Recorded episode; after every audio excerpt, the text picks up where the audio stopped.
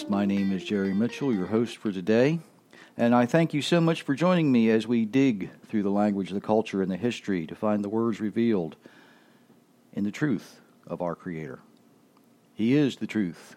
He is his David says that his word is right and true.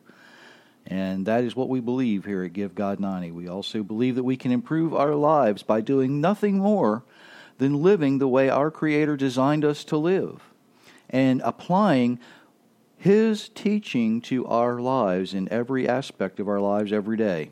we believe that doing nothing more than using the skills that He gives us to benefit others, we in turn will be benefited.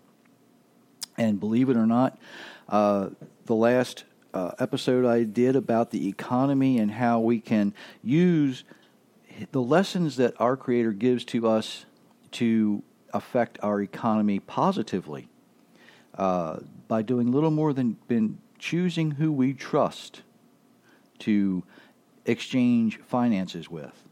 Uh, I, I had some interesting feedback, and people want to know how I can say that people with no money can affect the economy. And that's very easy. Especially in the United States today, we have social programs such as welfare, food stamps, we have Medicaid, and now the Affordable Care Act, uh, known as Obamacare, uh, for people who cannot afford the traditional types of, of things. And uh, they really do affect our economy. Uh, the people that have nothing affect our economy. And unfortunately, as we look back through history, we can see that forced charity degrades a society. Let me say that again. When we force charity, we degrade a society. When we make a forcible action that we take money from the people who are earning money, when a third party, such as a government, takes money from the money earners and hands that money away it degrades society. It creates a, a group of people who become dependent. And that is a shame. And it doesn't, it's not only happening today in the United States, it's happened in the past in other uh, areas of the world. And we can see that. Now, opposite of that, real charity. I mean, people who voluntarily go out of their way to help people people who not just give money, but they give their time. They give the skills that, that our Creator embedded in their very person. They go out and they help people. That uplifts a society. And, and I think we have an interesting balance of that in the United States today where we have people who are wealthy who give money to charitable organizations. We have people in our society who give their time to people who need their time. We have in our society today a, a huge outpouring of charity. And that's all the way around the world. And that helps offset this forced charitable giving. And I'm not I'm not promoting forced charitable giving. I'm not completely denying it because there are some times when a third party can be beneficial because they typically are going to have access to more people than you are going to locally. Now, having said that, I, I don't agree often with the way it, it's set up in our society today in the United States. Uh, I think we, we need some uh, reform, I should say, when it comes to selecting who receives the charitable gifts that we are forced to give and, and that's fine. That can happen. It's not a big deal. But people who have no money affect our economy because they receive benefits of forced charity. That's the short answer. Now, it's a lot more complicated than that. It's far more complicated than that. For instance, let's, let's take the example of someone who may have been injured. You know, they had gone through school, they've worked for for a period of time, it doesn't matter how long. Perhaps they're injured now and they don't have the opportunity to continue to earn money. In other words, they can't use the gifts that their Creator gave them to benefit others the way that they had been doing it. All right? So now, for a period of time, they are, are dependent on charity. Whether that charity comes in the form of a church or a group of neighbors or a synagogue or whoever offering them help directly, or more often today in the United States, we have insurance type situations, we have unemployment type situations, we have other charitable situations. We say that comes from the government, but it actually comes from the taxpayers who are forced to offer these people help. That's not all bad. Like I say, there needs to be some reforms in the way this is done, but it's a pretty good program overall. Not perfect by any stretch of the, of the imagination. Now, in, in the perfect society, if someone is injured and can't work for a period of time, their surrounding neighbors would step in and help, right? That's in the perfect world the way it would work. No argument from me there. That's how it should be. that's the way it would be. Unfortunately, that's not the way it is in our society today. But in the perfect world, that's the way it is.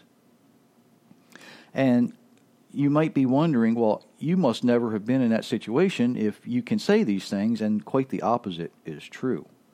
Uh, in the year 2000, I believe it was, I was I, I suffered a severe injury, and uh, I was actually told by a one of the doctors I saw that I would never walk again.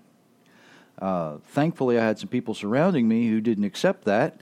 Uh, made sure I got to the proper doctors, and through some divine intervention, some divine guidance, uh, the doctor I went to said, uh, "Oh no, we can." Yeah, after several tests, he said, "No, no, we can, we can screw things back together, and you you may not be hundred percent, but you'll be close." And uh, for the last uh, however long it's been, 18 or so years.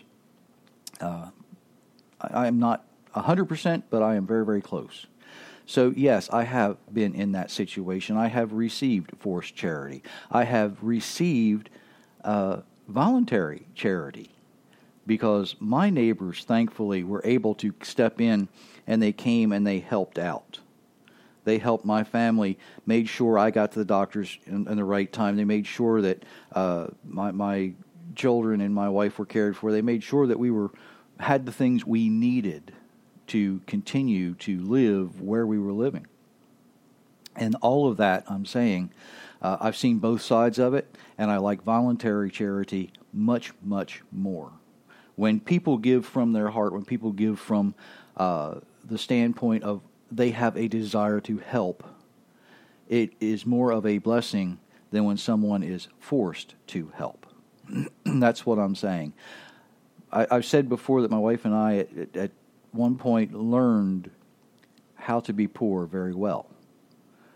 We didn't have a lot, but what we did have, we made the best use of with the information we had at the time. And that goes a long, long way uh, we, we tried very hard to live the way our Creator designed us to live and, and do the things He designs us to do. And we see the benefits of that, even though, even though sometimes things happen that we don't want to have happen. And one of the places we can look for that, I know a lot of people, and I'm going to I'm going to upset some pastors here today. I know when I talk about the economy in a minute. but I want you to realize that in Isaiah chapter 45 and verse 7, uh, our Creator is speaking, and He says, I form light and create darkness. I make well being and create calamity. I am the Lord, it says in all capital letters for you folks who know what that means. Uh, I am the Lord who does all these things. Our Creator does all of these things. He not only allows these things to happen, but He puts in place sometimes things that, that we see as calamity that we would describe as bad luck sometimes. and he says, I need you to slow down. I need you in this position. I need to take you from where you are to where I'm going to send you to where you're going to be. Let me say that again. He takes you from where we are to where He is sending us and eventually to where we are going to be. And when I was injured, I, I went where He was sending me and I intermingled with these people, and I believe that I that I was sent that way so that I would have that experience and meet the people that I met and be able to display my faith to some of those people, and at the same time being able to relate that uh, to to these type situations. Now I said I'm going to make some pastors mad, and here's where that comes in. Too many times, pastors, you don't understand. You don't understand the economy well enough to speak to your congregants about money. Money is nothing more than a tool. And, and I know that you're going to use the uh, parable of uh, Jesus, Yeshua, and, and the rich man who comes to him and says, What do I need to do to inherit the kingdom? And and unfortunately, too many people emphasize the wrong part of that teaching, where it's well, give all your money away. You got to give all your money away. That's not the part of that teaching that's important. Okay, it really isn't. That's not the most important part of that teaching. And later it says it's easier for a camel to pass through the eye of a needle than a rich man to enter the kingdom of heaven. Well, it may be easier, but it's not impossible. We need look no farther than Abraham, who was extremely wealthy, who received many blessings from God, including living more and longer on this earth than he should have. Abraham lived a little over 140 some years. Even Job, who was a wealthy man, lived longer. And, and both of these people were wealthy. Both of them were very dedicated, very faithful. And you would have a very hard time convincing me that they're not going to get the reward they deserve when the time is due. Okay? I I honestly believe that both of them will receive the reward according to their what they did while they were here, being the examples that they were to us. Okay? That is that's going to be their reward. They were very wealthy men. I believe they did they will inherit the kingdom. Uh, and nobody's going to be able to convince me otherwise because I don't think there's any scriptural support for that. Okay? You're going to hear me use that term often on scriptural support because I don't see any scriptural support for someone who is wealthy not being able to inherit the kingdom. It may be difficult for some, but it is not impossible you have to work at it. You have to use the gifts and the skills you are given to benefit the people around you, just as Abraham did, just as Job did. And there's other examples. Look at look at King David. He started out very poor. He was a shepherd. He was he was almost forgotten, so to speak, by Jesse. You know, when Samuel came, said, Jesse, where's your sons? And he run his sons through there, and he's like, No, let me see him again. He, he runs his sons back through again. Samuel says, You're missing one. Jesse says, Oh, yeah, yeah, yeah, yeah, David's out. Well, I, I kind of think Jesse knew how important David was, and he wanted to keep him back for himself. Samuel wouldn't let him keep him back for himself. Samuel said, No, no, no, I want, I want the other one. I want the one that you think's important. Jesse, I want, I want David. I want David. David became king of Israel, very wealthy. Do you think that David cannot inherit the kingdom? Do you think that David will be excluded because he was rich? Certainly not. Certainly not. But David, although he may have abused his power, although he may have abused his power, David will inherit the kingdom because his faith and his righteousness, his dedication never wavered. Never, ever did his dedication to his Creator. It, it was consistently strong. He he was so dedicated. He may have messed up. He let's let's face it. He had a couple of instances where he just plain blew it. Okay, but his overall dedication and the way that he used his wealth, the way that he used his skills to benefit others and to bring them to see the glory of our Creator, I am certain far outweighs anything that he was would have been able to be held accountable for. now we read in Ezekiel chapter 18 that when a evil person repents and does what is right, none of their wickedness will be mentioned.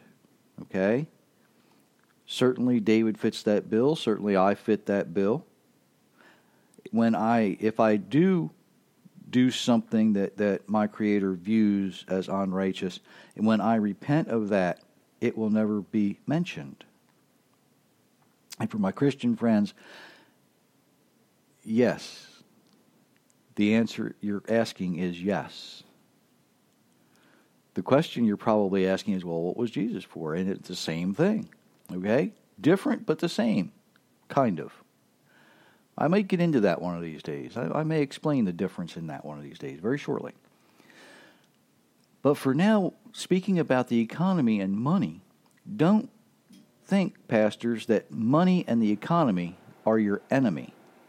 You really can't continue to uh, preach to your congregations week after week that they have to give you money because having money is a bad thing you know, it, it's perfectly fine for you to beg for money and say, look, we have electric to pay, we have this to pay, we have our insurance to pay, we have the parking lot to keep up, we have this building to keep up, this needs painting, that needs doing. We give money here, we give money. That's not what I'm talking about. What I'm talking about is when you continually hammer home that they have to give, give, give, give, give. They may see your church is giving, but they see what, what they hear is you taking consistently, week after week after week. Fortunately, I know a lot of large congregations that depend solely on charity, and they receive more than the congregations who pass around an offering plate every week. I know many churches today who make it really easy for you to give. They even they will even provide a form for you to fill out where you can give your credit card number to the church and you tell them how much you want to give every week and they will automatically deduct from your credit card every week so that you can give without even thinking about it without even thinking about it now that's not charity ladies and gentlemen that's not charity. That is not giving from the heart. That is saying, I don't want to think about it. I'm going to give this money and I don't even want to know it. I don't want to think about it. I don't want to hear it. I don't I don't need to know. you see what I'm saying? You see the difference? When it comes to charity, we need to be conscious of what we give. We need to understand what we give. We need to see it. We need to put it into action with our own hands. That's what charitable giving is. It's not filling out a form and here, you deal with it. I don't want to. It's making sure that we are involved. We are an integral part of what's going on. We need to be part of the process. We need to understand where it's going, what it's doing, how it's working. That's why you see so many people with such joy on their face when they're standing with someone who doesn't have anything, and they're using the skills that God gives to them to improve someone else's life. Sometimes it's doing nothing more than, than maybe spooning some, some dressing or some mashed potatoes on a plate at Thanksgiving. Sometimes, sometimes it's someone caring enough to take a homeless person to the doctor. Sometimes it's caring enough to show the compassion for an abused person and taking them out of that situation. Sometimes it's nothing more than being a listening post for someone because people need to speak in order for someone to listen and care. And, and people desire that listening type of caring. I had the pleasure of, of being able to listen to someone not terribly long ago uh, as, as, they were lamenting to me a situation in their life. And they had the situation under control. They simply needed somebody to listen as they worked through it verbally. They needed somebody to say, You're using the information you have to the best of your ability. Sometimes that's all it takes, sometimes it's more than that. So, people who don't have anything, yes, they affect the economy, not always negatively. Not always negatively. Sometimes people with nothing affect the economy positively because when we freely give charity, when we have volunteer charity, that drives a portion of our economy worldwide. Because not only does the, the people we immediately affect benefit, but the people around see that and they begin to do the same thing. They, they see the results, and so you get more and more and more people involved in something. Their Hope Family Fellowship uh, that we're associated with does a wonderful, wonderful job in, in their area. They provide, uh, they put bags together of, of certain items that people need and, and hand them out.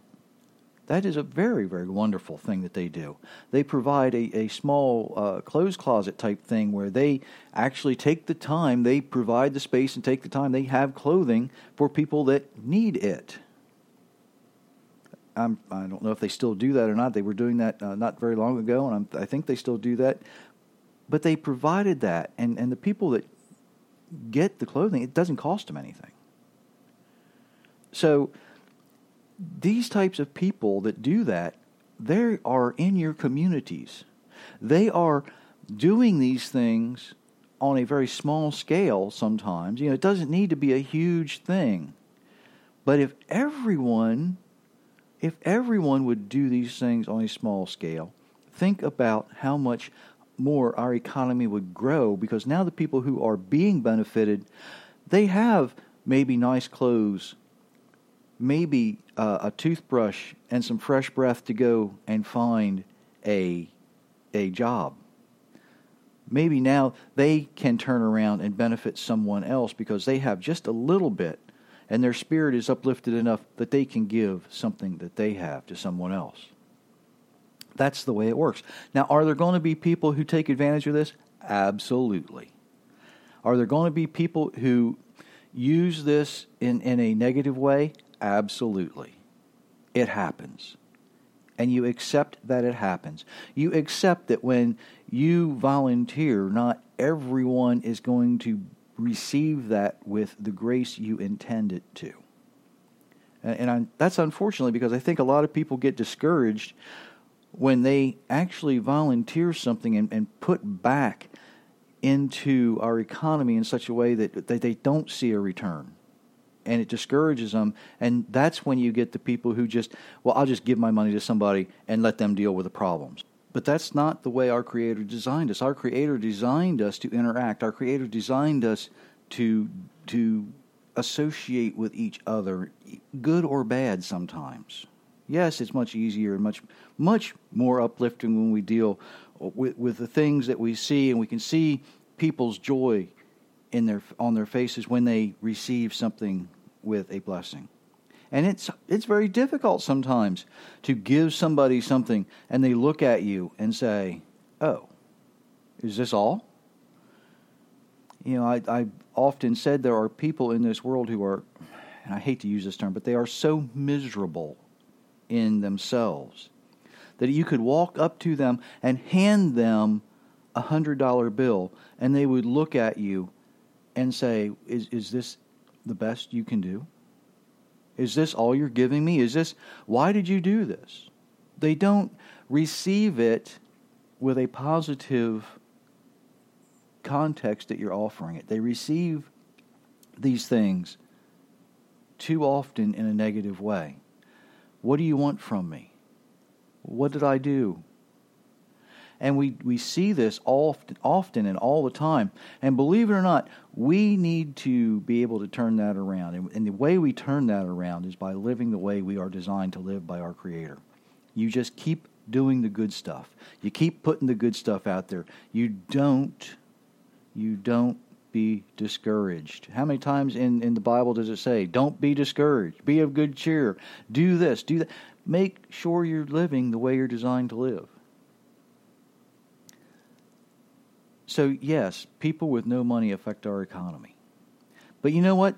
People who earn money affect our economy. And the way we earn money, the way we, we use those skills that are given to us by our Creator, the way we interact with each other can be fascinating. You know, from Moses and the burning bush and that very first, that very first uh, job interview, as I like to call it. You know, the Almighty, He didn't have a newspaper to put an ad in.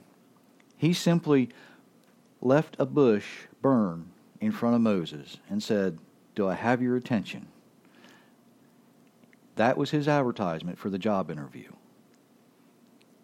And we have very, very good examples and lessons throughout Scripture of exactly how to interact with each other.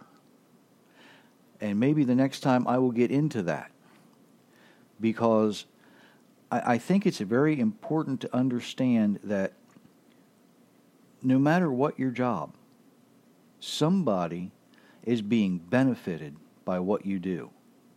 It doesn't matter if you are a doctor, and it doesn't matter if you are a patient. Somebody is benefiting by wh- what you are doing. You you can be a, a delivery person you can be a computer analyst, you, whatever the job. It doesn't matter what the job is. Somebody depends on you to continue doing your job. And I might just get into that the next time. In fact, I think that would be a good idea to continue from where we are. Because doing what we're designed to do affects our economy positively. And that's what we're trying to do. We're trying to improve our lives every day. So, as we improve our lives doing nothing more than living the way we're designed to live by our Creator, wouldn't it be nice to know the examples that we have to glean from, the lessons that are being taught to us to do that, the way we interact, the way we view not only our economy, but our jobs, the way we view our families is all part of that. Now, don't take the, the first part I started with, the negative part about forceful uh, charity, and remember that part because that's just part, a very small part. The big part, the big part's the volunteer charity, those people who give willingly, those people who enjoy seeing. Oftentimes, you don't even know they're your next door neighbor. You don't know who they are because it doesn't matter who we are when we benefit others. What matters, what matters is that the people we benefit actually get to see God at work through us. When we are benefiting and, and doing the things that He has us do, He gets the glory. Our Creator receives all the glory, all the credit. We simply go through the motions and make sure that we provide the opportunity for others to see our Creator at His best. That's what it takes. Uh, I'm sorry, Solomon, in the last chapter of Ecclesiastes, he sums it up. He says, The whole duty of man is to, I'm paraphrasing, the whole duty of man is to live the way your Creator designed you to live. With that, I am going to end, and I want to say, I wish you all a very, very good week, a very successful time. Until the next time we you listen, and you don't know how much I appreciate you listening. Continue to listen and have a wonderful, wonderful